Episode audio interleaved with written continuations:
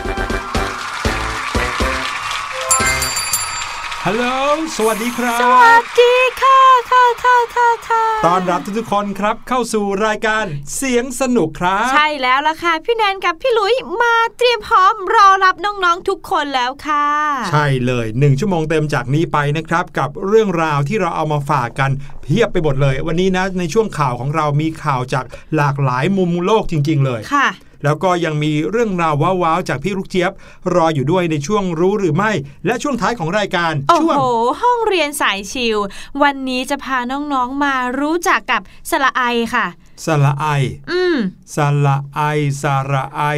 ไม้ม้วน ไม้มาลัย ใช่แล้วค่ะ ใช่ไหมโอเค หลาย ๆ คนอาจจะรู้จักกันอยู่แล้ว แต่ว่าเราจะมาชวนน้องๆจำการใช้สระไอไม้ม้วนกันครับ เย่แต่ว่าก่อนอื่นค่ะ ชวนน้องๆแล้วก็พี่หลุยคุยกันดีกว่าอืมวันนี้เราจะมาพูดถึงของที่ชอบกิน โอ้โห พูดถึงของกินนะ พี่หลุยบอกได้เลยว่าคุยกันได้ทั้งชั่วโมงโดยยังไม่ต้องเข้ารายการเลยแหละ เอาหูทำไมล่ะคะพี่หลุย อ้าวแน่นอนสิครับว่าของกินที่เราชอบเนี่ย เยอะแยะเต็มไปหมดเลยอืมไม่ว่าจะเป็นอาหารคาวอาหารหวาน โอ้โห โดยเฉพาะของหวานนะครับ เพียบเลยอืมสงสัยพี่แนนจะถามกว้างเกินไปอืมงั้นขอแคบลงมาหน่อย งั้นเป็นเครื่องดื่มที่เราชอบกินดีไหมอื้อหือมาถามพี่หลุยอย่างนี้ เขินแย่ครับไม่กล้าบอกหรอกทำทำไมล่ะคะ เพราะว่าเครื่องดื่มที่พี่หลุยกินเนี่ยนะ เป็นเครื่องดื่มที่หลาย ๆ คนบอกว่าไม่เหมาะกับพี่หลุยเลยทำไมคะ พี่หลุยชอบนมชมพู อร่อยออกโโหหวานแหววมาก ๆ เลยอะใช่ไหมล่ะเออบางคนนะเขาบอกว่าถ้าเกิดว่าเป็นผู้ชายนะ ก็จะต้องชอบกินกาแฟใช่ไหมอืมเค็มๆหรือว่าอาจจะต้องชอบกินน้ำอัดลม เป็นแบบพวกน้ำอัดลมหลาย ๆ สีอย่างเงี้ยค่ะดูแมน ๆ หน่อยอุ๊ยหรือว่าต้องเป็นน้ำแบบเกลือแร่ดูแล้วเท่ ๆ อะไรอย่างงี้แต่พี่หลุยชอบนมชมพูจริงทำไมล่ะคะๆเพราะรู้สึกว่ามัน หวานอร่อยดีอืมแล้วในเวลาที่เราเหนื่อยๆเนี่ยนะครับกินนมชมพูเนี่ยจะช่วยให้เราเนี่ยมีพลังขึ้นมา จริง ๆ แล้วกินอะไรหวานๆก็คงจะช่วยได้ทั้งนั้นเลยนะครับ แต่ว่าติดรสชาติแบบนี้อืมนมชมพูมีทั้งความหวานอืมแล้วก็ความหอมไงใช่ถ้าสมมุติว่าไม่ใช่สีชมพูเนี่ย คงจะเหมาะกับพี่หลุยมาก ๆเลยนะคะหลายคนก็บอกอย่างนั้นเหมือนกันครับ แล้วพี่แนนล่ะครับชอบอะไรฮะ อย่างพี่แนนเหรอคะ เมื่อก่อนดีกว่า เมื่อก่อนพี่แนนชอบกินชาไข่มุกมากเลย อ๋อ แต่ว่าค่ะ พอเรากินชาไข่มุกเยอะๆแล้วเนี่ย เราหลายคนคงรู้แล้วว่าน้ำหนักเราอะก็ต้องขึ้นตามมาด้วยแน่นอน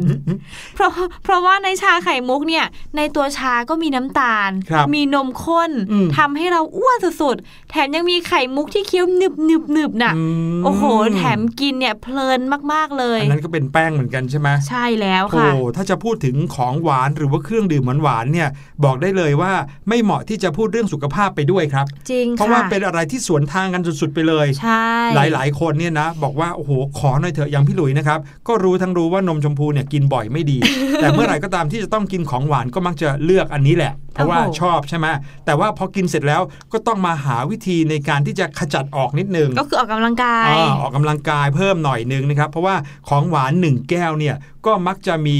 ปริมาณน้ำตาลสูงใช่ไหมครับอืมใช่พอค่ะมีน้ำตาลเยอะปุ๊บเนี่ยก็แปลว่ามันก็จะมาสะสมอยู่ในร่างกายของเราค่ะถ้าเราไม่เอาออกไปด้วยกันออกกำลังกาย หรือว่าเสียเหงื่อซะหน่อยเนี่ยนะครับอืมมันก็จะสะสมจนมากเกินไปในร่างกายของเรา โอ้โห บางคนเนี่ยเพื่อนๆ พี่แนนนะคะ ชอบกินมากวันละหลายแก้วโอ้โหบางทีเกินสองแก้วอะ อาจจะเป็นตอนเช้า กาแฟครับมีไข่มุกด้วย ตอนกลางวันหลังเข้าเที่ยงก็อาจจะเป็นชาไข่มุกอื้อหืตอนเย็นอีกก็ตบด้วยน้ำอัดลมอีกโอ้โหทำจริง นี่มีจริงเหรอครับ คนที่กินขนาดมีจนี้ริงๆค่ะพี่หลุย ถ้าอย่างนั้นนะครับ พี่หลุยว่าพี่แนนต้องรีบไปเตือนเพื่อนคนนี้แล้วล่ะครับ นั่นแหละค่ะไม่ต้องถามเลยว่า รูปร่างของเขาเนี่ยจะเป็นยังไงน้องอืมๆคงจะพอนึกกันออกนะคะ ยิ่งไปกว่าเรื่องของรูปร่างนะครับ ที่พี่แนนอาจจะบอกว่าโอ้โหคนคนนี้ อาจจะตัวใหญ่กว่าอืมวัยของเขาจริง ๆ ใช่ไหมใช่หรือว่าช่วงอายุของเขาจริง ๆ แต่มันมีข่าวอีกข่าวหนึ่งครับ ที่เพิ่งจะไปเจอมาเลย เป็นเรื่องราวของการที่ผู้หญิงคนหนึงเนี่ยป่วยเข้าโรงพยาบาลขั้นโคม่าเลยอืมเพียงเพราะว่าดื่มชาไข่มุกวันละสองแก้วแบบนี้แหละครับ โอ้โห น่ากลัวมาก ๆ เลยอะใช่ เดี๋ยวเราไปพักกันสักครู่ก่อนนะครับ ฟังเพลงกันก่อนแล้วช่วงหน้ากลับมากับ What's Going On ค่ะจะมาเล่าข่าวนี้ให้ฟังครับ「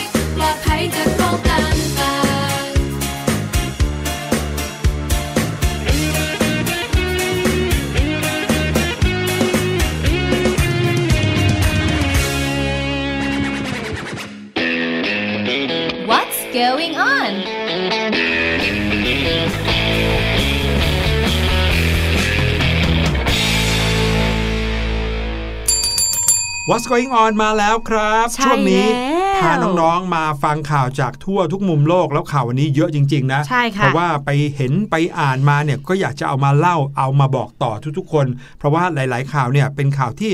สามารถเตือนสติเราได้อืมอย่างข่าวแรกในวันนี้นะครับ เป็นข่าวจากประเทศจีนครับ มีผู้หญิงคนหนึ่งเป็นชาวจีนนี่แหละค่ะป่วยขั้นโคม่าเลย จากการที่เขาดื่มชาไข่มุกวันละสองแก้ว เป็นโอ้ประจำทุกวันครับ ใช่ค่ะ พูดถึงชาไข่มุกเนาะไม่ใช่แค่ในประเทศเรา รอบๆประเทศเรา อืม ไม่ว่าจะจีนฮ่องกงไต้หวันครับแถบๆเนี้ยคือเขาก็คลั่งไคล้หรือว่าชอบในชาไข่มุกเหมือนกันพี่หลุยส์ก็ไม่เข้าใจเหมือนกันนะครับ ว่าเครื่องดื่มอย่างชานมไข่มุกเนี่ยทำไมถึงได้เป็นที่ชื่นชอบขนาดนี้อืมเพราะว่าถ้าพูดว่าชาแล้วเนี่ยครับเด็กๆเนี่ยก็ไม่ควรดื่มนะใช่เพราะว่าในชาเนี่ยเขาก็จะมี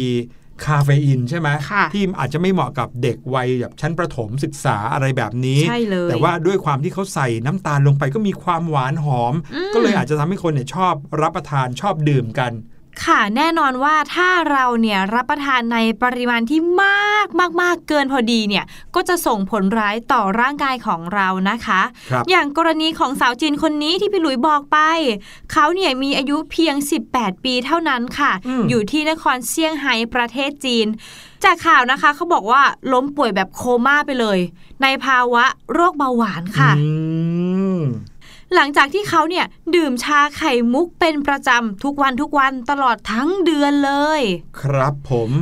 ทางคุณแม่ของเธอนะคะ ก็ได้บอกว่าเธอเนี่ยมีการเสพติดชาไข่มุกเลยโอ้ต้องเรียกว่าเสพติดเลยนะครับเพราะว่าเขาเนี่ยกินทุกวันตกเฉลี่ยแล้วก็วันละ 2 แก้วค่ะครับเป็นอย่างเงี้ยทั้งเดือนเลย นี่ก็เลยเป็นสาเหตุที่ทำให้ระดับน้ำตาลในเลือดของเขาเนี่ยพุ่งสูงอย่างรวดเร็วค่ะอื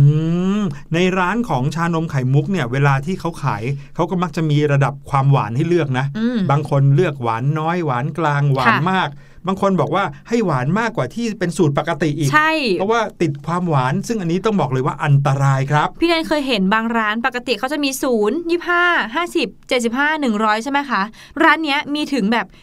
125และ150เลยเปอร์เซ็นต์ก็ใช่คืไหมฮะเพิ่มขึ้นไปจากปกติอีกนะโอ้คะโห เห็นไหมว่าหลาย ๆ คนคงจะชอบความหวาน แต่วันนี้ข่าวนี้บอกว่าความหวานทำร้ายเราได้ซะแล้วครับ ใช่แล้วล่ะค่ะ ในวันที่เธอเนี่ยเริ่มแสดงอาการ วันนั้นเนี่ยครอบครัวของเธอเนี่ยก็เห็นว่าเธอเนี่ยล้มลงไปแล้วก็ไม่ตอบสนองอะไรแล้วค่ะโอ้ก็เลยต้องรีบนำตัวส่งไปที่โรงพยาบาลเลยนะคะ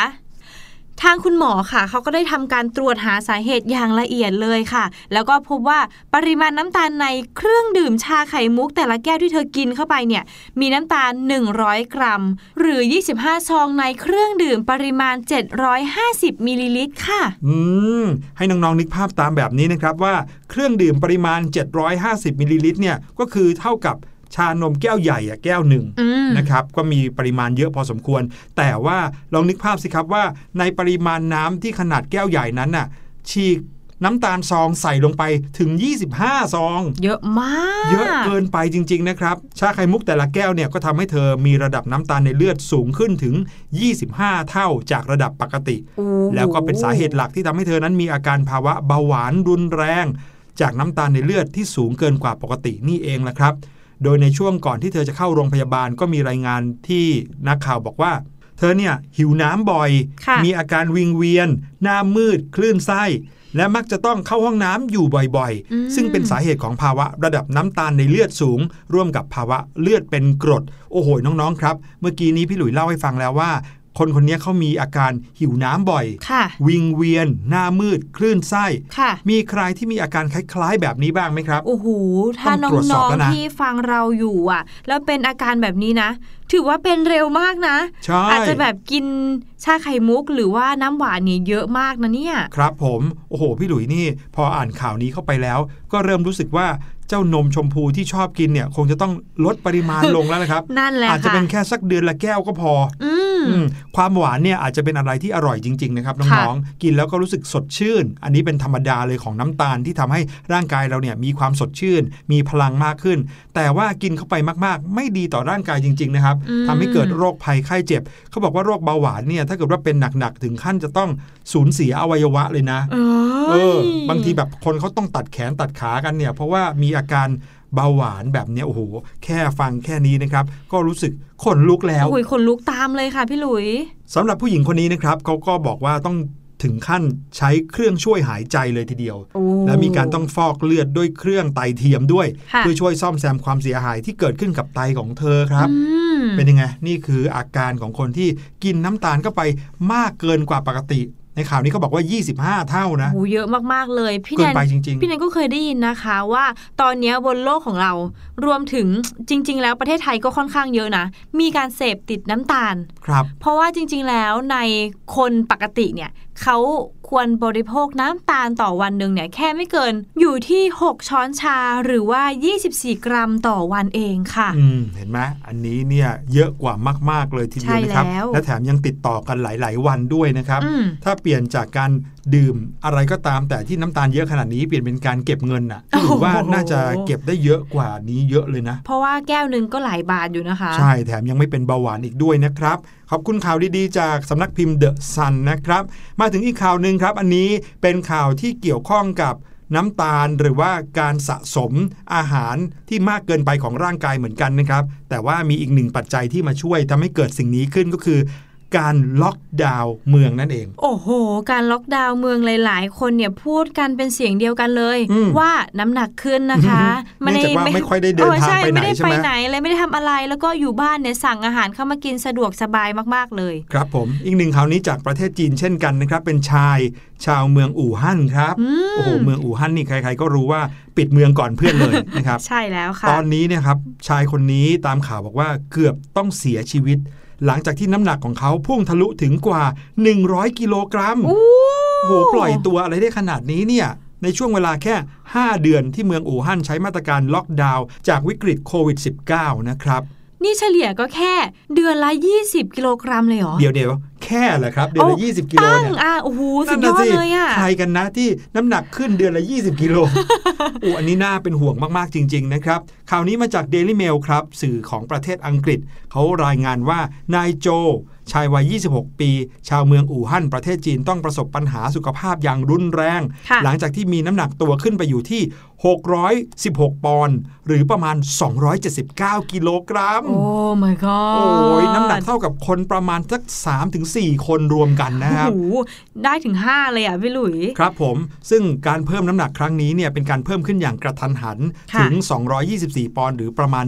100 กิโลกรัม ในช่วงเวลาเพียงแค่ 5 เดือนที่เมืองอู่ฮั่นใช้มาตรการล็อกดาวน์นะครับอืมที่เขาบอกว่าห้ามทุกคนออกจากบ้าน เพื่อหยุดยั้งการแพร่ระบาดของเชื้อไวรัสโควิด -19 นะฮะ ทีนี้เมื่อปลายเดือนพฤษภาคมที่ผ่านมาครับหลังจากที่วันเวลาผ่านไปถึง 5 เดือน นายโจคนนี้ก็ได้โทรศัพท์ไปที่โรงพยาบาลจงหนาน มหาวิทยาลัยอู่ฮั่นเพื่ออะไรรู้ไหมอืมเพื่อขอความช่วยเหลือครับ ตัวเองโทรไปเองเลใช่ยผมรนไม่ไหวแล้วครับ โอ้ยผมอ้วนอึดอัดมากเลยครับ อุ้ยน่าสงสารมากเลยนะคะ ซึ่งทางโรงพยาบาลค่ะ ก็ได้ส่งทีมแพทย์ฉุกเฉินไปยังที่พักของนายโจเลยค่ะ แล้วก็พบว่าตัวของเขาเนี่ยมีอาการค่อนข้างที่จะวิกฤตมากๆเลยค่ะ แทบจะพูดไม่ได้แล้ว ก็เลยต้องรีบนำตัวส่งโรงพยาบาลอย่างด่วนเลยค่ะ แต่ว่า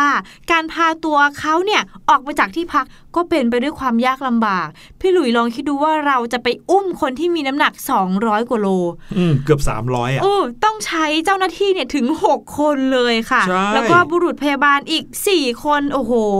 ทั้งหมด 10 คนอะ ต้องช่วยครับแบกคนคนเดียวนะคะ ยังไม่นึกว่าเขาจะผ่านประตูแต่ละประตูที่อยู่ในที่พักออกมาได้ยังไงด้วยนะ ใช่ค่ะ จากนั้นนะคะเมื่อตรวจร่างกายอย่างละเอียดแล้วนะคะ ที่โรงพยาบาลก็พบว่านายโจเนี่ยมีภาวะหัวใจล้มเหลวและและระบบทางเดินหายใจทำงานผิดปกติด้วยค่ะ ทีมแพทย์ต้องใช้เวลาดูแลรักษาเนี่ยตลอด 24 ชั่วโมงเลย เป็นเวลานานถึง 9 วันค่ะ กว่าที่นายโจเนี่ยจะพ้นขีดอันตรายค่ะ และออกจากห้อง ICU มาพักใน ห้องปกติได้อืมก็ยังดีนะเนี่ยที่ยังสามารถรอดพ้นช่วงวิกฤตแบบนี้มาได้ครับ รายงานข่าวเขาบอกว่านายโจคนนี้ตัดสินใจที่จะเข้ารับการผ่าตัดลดน้ำหนัก ด้วยการเอาไขมันส่วนท้องออกจากร่างกายไปเลย ก็คือตัดออกไปเลยอะอืมแต่ว่าเขาจะต้องลดน้ำหนักต่อไปอีกประมาณ 20 กว่ากิโลกรัม เพื่อให้เขาสามารถผ่าตัดได้อืมในช่วงเวลาเพียงแค่ 3 เดือนข้างหน้านี้โอ้โหบอกเลยนะว่า ไม่ใช่เรื่องง่ายเลย ขนาดพี่หลุยเนี่ยจะลดน้ำหนักตัวเองให้ลงไปสักกิโลหนึ่งในแต่ละเดือนน่ะ ยังยากเลยนะโหพี่หลุย แต่นี่ต้องลดตั้ง 20 กว่ากิโลเกือบ 30 กิโลนะครับ เพื่อที่จะได้ผ่าตัดได้ เห็นไหมครับ นี่เป็นอีกหนึ่งตัวอย่างของคนที่ไม่ได้มีวินัยในการรับประทาน แล้วก็ค่ะปล่อยปละละเลยในเรื่องการรับประทานนี่แหละครับอืมกินตามใจปากกันเต็มที่เกินไปหน่อย ใช่ค่ะน้องๆเองก็เหมือนกันนะครับ อย่าปล่อยให้สถานการณ์แบบนี้เกิดขึ้นกับเราเด็ดขาดใช่แล้วเราอาจจะไม่ได้ น้ำหนักเยอะขึ้นมากเท่ากับนายโจ แต่พี่หลุยเชื่อนะครับ ใครที่กินตามใจเนี่ยในช่วงอืมสองสามเดือนที่ผ่านมา คงต้องมีน้ำหนักขึ้นกันบ้างแหละ โอ้โหยังไงก็ให้น้องๆดูแลสุขภาพของตัวเองแล้วก็คนรอบตัวด้วยนะคะ ครับผม มาถึงข่าวต่อไปบ้างดีกว่าค่ะ เราข้ามมาจากประเทศจีนบ้างสองข่าวที่แล้ว เป็นทั้งผู้หญิงแล้วก็ผู้ชายที่มีน้ำหนักตัวเพิ่มขึ้นใช่ไหมคะ แต่ว่ารอบนี้ค่ะเราจะข้ามมาฝั่งอินเดียบ้างนะคะ ไม่ใช่เรื่องของน้ำหนักและแต่ว่าค่ะเป็นเรื่องของทะเลสาบที่มีอายุกว่า 50,000 ปีเลย ข่าวนี้นะครับมาจาก PPTV ครับเขาบอกว่านักธรณีวิทยาท้องถิ่นในอินเดียเขาโพสต์คลิปวิดีโอ การเปลี่ยนแปลงของสีทะเลสาบนะครับที่บอกได้เลยว่าน่าทึ่งมากเพราะว่าอยู่ดีๆ ทะเลสาบอายุ 50,000 ปีแห่งนี้นะครับก็เปลี่ยนสีกลายเป็นสีแดงครับอื น้ำในทะเลสาบนี่นะครับเปลี่ยนเป็นสีแดง โดยเฉพาะปีนี้ที่น้ำมีความเค็มมากขึ้น ปริมาณน้ำในทะเลสาบลดลงแล้วก็ตื้นมากขึ้น เลยทำให้เกิดการเปลี่ยนแปลงด้านล่าง ซึ่งทางนักธรณีวิทยาคนนี้เขาก็บอกว่าเหตุการณ์นี้เคยเกิดขึ้นมาก่อน แต่ว่าไม่ได้เปลี่ยนสีไปมากเท่ากับปัจจุบันครับ ถ้ามองจากข้างนอกมองเข้าไปนี่นะครับ จะเห็นทะเลสาบขนาดใหญ่แห่งนี้เป็นสีชมพูเลย โอ้โห ชมพูนวลเหมือนนมชมพูของพี่หลุยหรือเปล่าคะเออไม่แน่ถ้าเป็นนมชมพูนี่อยากจะลงไปว่ายไปอาบเลยนะครับโอ้โหแต่ว่ายังไงก็ตามครับ ตัวอย่างของน้ำในทะเลสาบนี้ก็ถูกเก็บไปยังห้องวิจัย เพื่อที่จะศึกษาเพิ่มเติมถึงสาเหตุของการเปลี่ยนเป็นสีชมพูครับ ซึ่งปรากฏการณ์นี้ก็สร้างความประหลาดใจให้กับคนในท้องถิ่นเป็นอย่างมากเลย ทะเลสาบนี้มีชื่อว่าทะเลสาบโลนาครับ ถือเป็นมรดกทางภูมิศาสตร์แห่งชาติ ตั้งอยู่ที่เมืองโลนาในเขตรัฐมหาราชตระประเทศอินเดีย ซึ่งก็ตั้งอยู่ทางทิศตะวันออกของมุมไบออกไปประมาณ 500 กิโลเมตร คือไม่ได้อยู่ในเมืองเนาะอืมก็เขาบอกว่าหลุมหรือว่า ทะเลสาบแห่งนี้เนี่ยเกิดจากอุกกาบาตที่พุ่งชนโลกเมื่อประมาณ 50,000 ปีที่แล้วครับโอ้โหพออุกกาบาตพุ่งชนโลกจนเป็นหลุมแบบเนี้ยเวลาผ่านไปเรื่อยๆเรื่อยๆก็มีน้ำลงไปขังอยู่จนกลายเป็นทะเลสาบ ปัจจุบันนั้นก็เป็นแหล่งท่องเที่ยวยอดนิยม รวมถึงเป็นสถานที่ที่นักวิทยาศาสตร์ นักธรณีวิทยาหลายคนนิยมมาศึกษากันด้วยล่ะครับ โอ้โห พี่แนนกำลังนึกถึงส่วนใหญ่เนี่ยบ่อหรืออะไรอย่างเงี้ยเขาก็จะมีการขุดถูกไหมคะพี่หลุยครับแต่อันนี้คืออุกกาบาตมาชนปุ๊ปึ้งแล้วก็เป็นรูเป็นหลุมลงไปนั่นน่ะก็สิเลยกลายเป็นทะเลสาบให้อินเดียเนี่ยเขามีสถานที่ที่เป็นสถานที่ทั้งท่องเที่ยว แล้วก็มีผู้คนมาชมมากมาย แล้วก็ศึกษามากมายเลยค่ะ ครับผมอะมาที่ข่าวสุดท้ายครับแหมวันนี้ข่าวเยอะหน่อยนะครับ เป็นเรื่องราวของพิพิธภัณฑ์ครับน้องค่ะๆพี่แนนครับในช่วงโควิด -19 ที่ผ่านมานี้อืมนะครับ แน่นอนว่าหลายหลายแห่งนะครับที่เป็นสถานที่ไม่ว่าจะเป็น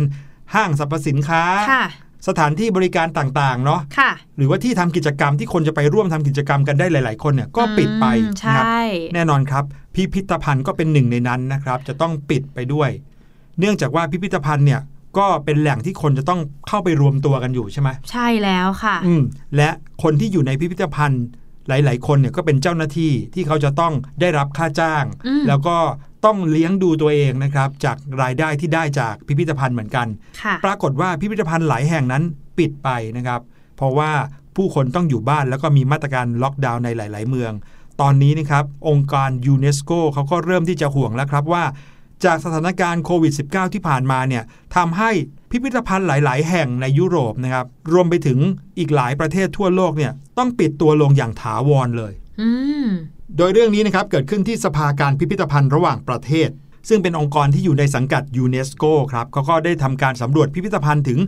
1,600 แห่งใน 107 ประเทศทั่วโลก พบว่าพิพิธภัณฑ์ส่วนใหญ่นะครับต้องปิดไปในช่วงการแพร่ระบาดของไวรัสโควิด -19 อันนี้ใครๆก็รู้อยู่แล้วใช่ไหมใช่ค่ะ ในขณะที่อีกไม่กี่เดือนข้างหน้าครับพิพิธภัณฑ์เอกชนหลายแห่งอาจจะถึงขั้นล้มละลายเลยโอ้คือพิพิธภัณฑ์เนี่ยมีหลายแบบเนาะอืมแบบหนึ่งก็คือแบบที่เป็นของรัฐบาลก็คือของประเทศนั้นๆเนี่ยเขาเป็นเจ้าของค่ะผู้คนก็เข้าไปดูได้อาจจะดูฟรีด้วยซ้ำไปค่ะแต่พิพิธภัณฑ์หลายแห่งเนี่ยเป็นของเอกชน คำว่าเป็นของเอกชนหมายถึงมีเจ้าของอย่างเช่นพี่หลุยเนี่ยเป็นเจ้าของเอง เปิดพิพิธภัณฑ์เลเออยเปิดพิพิธภัณฑ์ให้คนเนี่ยเข้ามาใช้บริการเก็บค่าเข้า แต่พอไม่มีคนมาปุ๊บก็ไม่มีรายได้จะเอาไปเลี้ยงดู ผู้คนที่เป็นลูกจ้าง หรือว่าไปดูแลบริหารจัดการพิพิธภัณฑ์แห่งนั้นค่ะทำให้บางทีถึงขั้นต้องปิดตัวลงไปอย่างถาวรนะครับซึ่งทางสภาการพิพิธภัณฑ์ระหว่างประเทศก็ยังกังวลว่า พิพิธภัณฑ์ทั่วโลกที่อาจจะไม่สามารถกลับมาเปิดได้อีกแล้วเนี่ย อาจจะมีสัดส่วนถึง 10%เอืมพูดง่ายๆก็ประมาณถึง 160 แห่งทั่วโลกนะครับเยอะอยู่นะคะ โดยเฉพาะในทวีปแอฟริกา เอเชีย แล้วก็ตะวันออกกลางครับ ที่ผู้ประกอบการพิพิธภัณฑ์เนี่ยส่วนใหญ่แล้วเป็นเอกชน และค่ะอาจจะต้องปิดอย่างถาวรครับ นอกจากนี้นะคะ วิกฤต ไวรัสโควิด -19 เนี่ยก็ยังส่งผลกระทบด้านการเงินอย่างหนักค่ะ ต่อพิพิธภัณฑ์สำคัญในยุโรปด้วย อย่างเช่น พิพิธภัณฑ์เปโดร ซึ่งเป็นพิพิธภัณฑ์หลักเลยนะคะ ด้านงานศิลปะของสเปนในกรุงมาดริดค่ะซึ่งที่แห่งนี้นะคะ รายได้ส่วนใหญ่เลยก็คือได้จากการจำหน่ายตั๋วเข้าชมให้กับนักท่องเที่ยวค่ะ ใช่ครับ แล้วก็อย่างที่บอกครับว่าผลกระทบของโควิด -19 เนี่ยทำให้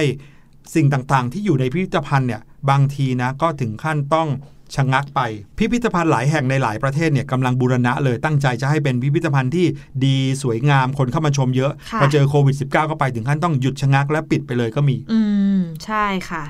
ยังไงผลกระทบของโควิด -19 ก็มีอีกมากมายเลยนะคะพี่หลุยครับแต่ว่าผมทางด้านดีก็มีเหมือนกันเนาะจากที่เราเคยได้ยินมาในช่วงแรก ๆ ไม่ว่าจะเป็นสภาพอากาศหรือว่าอะไรที่มันดีขึ้น อย่างน้อยๆก็ให้มองว่าถ้าเราผ่านสถานการณ์นี้ไปด้วยกันได้นะคะ โลกของเราในอนาคตก็จะต้องดีแน่นอนค่ะ ครับผมอะค่อยๆ ติดตามข่าวกันต่อไปนะครับ เดี๋ยวพาน้องๆไปพักกันสักครู่ก่อน ช่วงหน้ากลับมาครับในช่วงรู้หรือไม่พี่ลูกเจี๊ยบรออยู่ครับ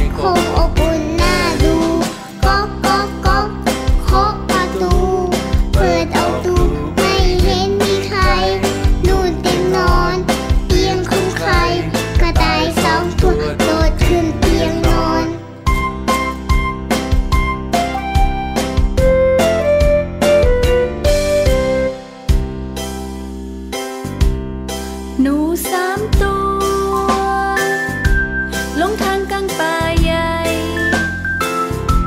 โชคดีที่เจอบ้านไม้ เป็นบ้านใครก็ไม่รู้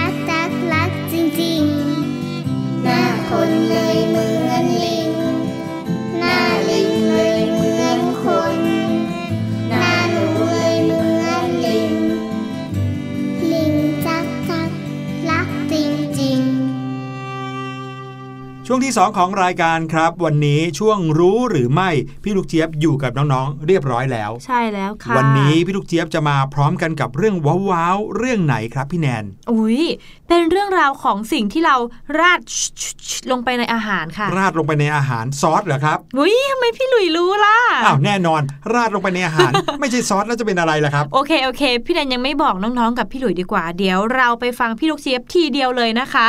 พี่ลูกเจี๊ยบรอเราอยู่แล้วค่ะ กับความลับของซอส รู้หรือไม่กับพี่ลูกเจี๊ยบ สวัสดีค่ะ สวัสดีชาวเสียงสนุกทุกคนนะคะ แล้วก็ต้อนรับทุกคนเข้าสู่ช่วงรู้หรือไม่ด้วยค่ะ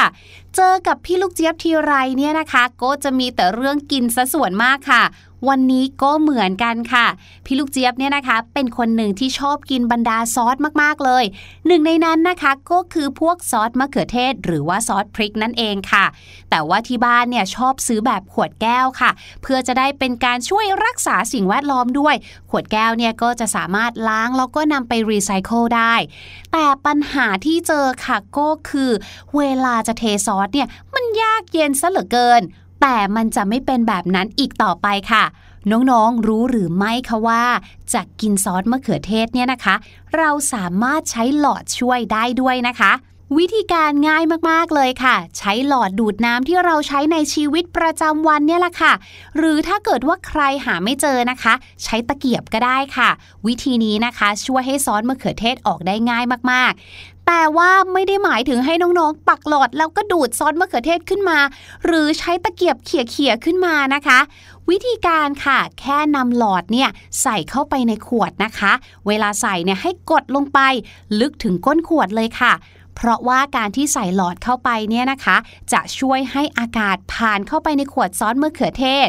ด้วยความที่เนื้อของซอสมะเขือเทศเนี่ยมีความหนาแน่นมากใช่ไหมคะ พอมีอากาศแทรกเข้าไปเนี่ยก็เลยทำให้ซอสมะเขือเทศเนี่ยไหลออกมาได้ง่ายขึ้นค่ะ หรือถ้าใครนะคะหาอุปกรณ์ต่างๆ เหล่านี้ไม่เจอไม่เป็นไรค่ะ ใช้มือของเราเนี่ยแหละค่ะ ดีที่สุดเลยนะคะ อันดับแรกเลยนะคะ ให้เอียงขวดซอสมะเขือเทศสักเล็กน้อยค่ะ ถ้าให้เป๊ะๆเลยก็น่าจะประมาณสัก 45 องศาค่ะ หลังจากนั้นนะคะใช้มือเคาะเบาๆค่ะ เคาะในที่นี้เนี่ยไม่ใช่เคาะที่ก้นขวดนะคะแต่เป็นการเคาะที่ข้างๆขวดของซอสมะเขือเทศนั่นเองค่ะ เพียงแค่นี้นะคะ ซอสที่อยู่ข้างในเนี่ยก็จะค่อยๆไหลออกมาแล้วละค่ะ ดังนั้นสำหรับใครที่ใช้วิธีนี้นะคะ เวลาเคาะเนี่ยอาจจะต้องเคาะเบาๆกันสักหน่อยค่ะ เพราะถ้าเกิดว่าเคาะหนักมือเนี่ยนะคะ ซอสมะเขือเทศไหลพรวดทะลักออกมาอย่างแน่นอนค่ะ นอกจากวิธีการเหล่านี้แล้วนะคะ บรรดาผู้ผลิตเองเนี่ยเขาก็เห็นอกเห็นใจผู้บริโภคอย่างเราเหมือนกันค่ะ ก็เลยไปขอความช่วยเหลือจากนักวิทยาศาสตร์ค่ะ นักวิทยาศาสตร์จากสถาบันเทคโนโลยีแมสซาชูเซตส์ในเมืองบอสตันของสหรัฐอเมริกานะคะ ก็ได้ค้นพบวิธีการที่จะช่วยให้บรรดาซอสต่างๆ เหล่านี้ค่ะ ไหลออกมาจากขวดได้อย่างหมดจดจนหยดสุดท้ายกันเลยทีเดียว ด้วยการพัฒนาสิ่งที่เรียกว่า LiquiGlide นะคะ หรือสารเคลือบลื่นนั่นเองค่ะ สารเคลือบตัวนี้นะคะจะช่วยให้เราเนี่ยสามารถบีบของเหลว ออกจากบรรจุภัณฑ์ได้ง่ายขึ้นด้วยค่ะ เช่น หลอดยาสีฟัน เครื่องสำอาง หรือแม้กระทั่งกาวค่ะ นักวิทยาศาสตร์กลุ่มนี้นะคะ เขาก็ได้ออกมาบอกค่ะว่า ผลิตภัณฑ์ที่มีความเหลวหรือความหนืดพวกนี้นะคะ ไม่ว่าจะเป็นแชมพู ยาสีฟันหรือว่ากาวเนี่ยนะคะ มักจะมีบางส่วนค่ะที่ติดค้างอยู่ในผลิตภัณฑ์เหล่านั้นนะคะ แล้วบรรดาผู้ใช้ค่ะ หรือว่าผู้บริโภคอย่างเราเนี่ยก็ไม่สามารถที่จะแงะแคะแกะเกาออกมาได้ค่ะ ก็ไปทิ้งค่ะ เมื่อนำส่วนที่ทิ้งไปแล้วเนี่ยนะคะ มารวมกันค่ะ คิดออกมาได้เป็นปริมาณ 200 ล้านแกลลอนต่อปีนะคะ ที่ถูกล้างแล้วก็เททิ้งไปค่ะ ดังนั้นนวัตกรรมสารเคลือบลื่นอันนี้นะคะ ก็เลยช่วยลดของเหลือได้อย่างมหาศาลเลยแหละค่ะ ขอขอบคุณข้อมูลความรู้ดีๆ จากเว็บไซต์ BBC ประเทศไทยด้วยนะคะ ส่วนวันนี้หมดเวลาของพี่ลูกเจี๊ยบแล้ว เจอกันใหม่ครั้งหน้า สวัสดีค่ะ รู้หรือไม่กับพี่ลูกเจี๊ยบ โอ้โห อันนี้ไม่เชิงเป็นความลับนะ เป็นเรียกว่าเทคนิคอ่าใช่ไหมใช่แล้วค่ะเคล็ดไม่ลับจากพี่ลูกเจี๊ยบ เอ้ยนี่น้องๆสามารถเอาไปใช้ที่บ้านได้ บางคนอาจจะอยากกินแบบไส้กรอกอะ่ะอืมแล้วไปเอาซอสมาจากในตู้เย็น เทเท่าไหร่ก็เทไม่ออก ใช่พอออกทีนึงก็พรวดออกมาเต็มไปหมดเลยอย่างนี้นะคค่ะรับลองเอาวิธีของพี่ลูกเจี๊ยบไปใช้กันนะคะ เดี๋ยวเราไปพักกันสักครู่ก่อนครับ ช่วงหน้ากลับมา ห้องเรียนสายชิววันนี้อย่างที่บอกนะครับ มีเรื่องราวการท่องจอืมำของการใช้สระไอไม้ม้วนครับ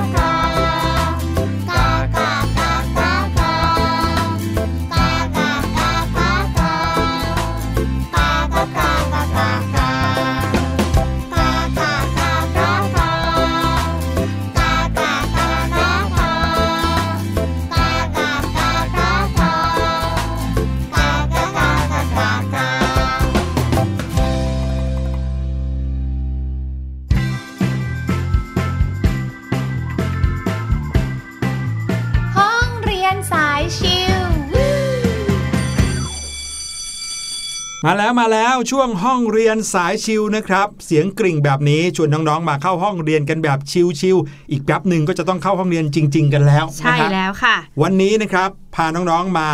จำการใช้สระไอไม้ม้วน เขียนไม้ม้วนกันเป็นแล้วใช่ไหมอืมจะต้องมีหัวกลมๆนะครับ ลากขึ้นไปสูงๆเลย สูงกว่าเส้นบรรทัดเลยนะค่ะแล้วก็ม้วนลงมาสักสองรอบอืมจะกลายเป็นไม้ม้วนนะครับ เวลาเราออกเสียงก็จะออกเป็นสระไอนะครับค่ะแต่ว่าสระไอเนี่ยมีหลายรูปเหลือเกินสระ จะเป็นสระไอไม้มาลายอืมสระไอไม้ม้วน หรือบางทีนะครับเขียนไม่หันอากาศ แล้วก็มียอยักษ์ข้างหลังเนี่ยก็เป็ได้นเหสมือนระไอกัเหนมือนกัน ใช่นะครับแล้วละค่ะ แต่ว่าวันนี้นะคะพี่แนนแล้วก็พี่หลุยจะมีกรอนช่วยให้น้องๆเนี่ยสามารถจำสระไอไม้ม้วนได้ดีมากๆเลยค่ะจริงๆ กรอนเนี้ยน่าจะเป็นกรอนที่ทุก ๆ โรงเรียนสอนนะ ใช่แล้ว พี่หลุยเนี่ยพบเคล็ดลับของการจำนะแล้วก็รู้สึกว่าถ้าเกิดว่าเราเนี่ยจำได้ต่อไปเราจะไม่มีทางเขียนผิดเลยอืมว่าสระไอคำไหนใช้ไม้มาลายคำไหนใช้ไม้ม้วนนะครับ เพราะว่าไม้ม้วนเนี่ยมีแค่ 20คำเท่านั้นเองค่ะซึ่ง 20คำนี้อยู่ในกรอนบทนี้เรียบร้อยแล้วอืมอ่า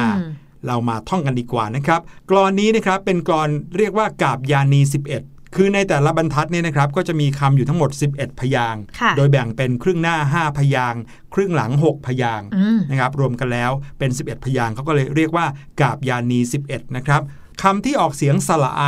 ในกรอนบทนี้เป็นการสะกดด้วยไม้ม้วนทั้งหมดเลยค่ะครับ ดังนั้นถ้าเกิดว่าเป็นคำอื่นนอกเหนือจากในเนี้ยให้น้องๆใช้ไม้มาลัยให้หมดได้เลยนะใช่ครับแล้ว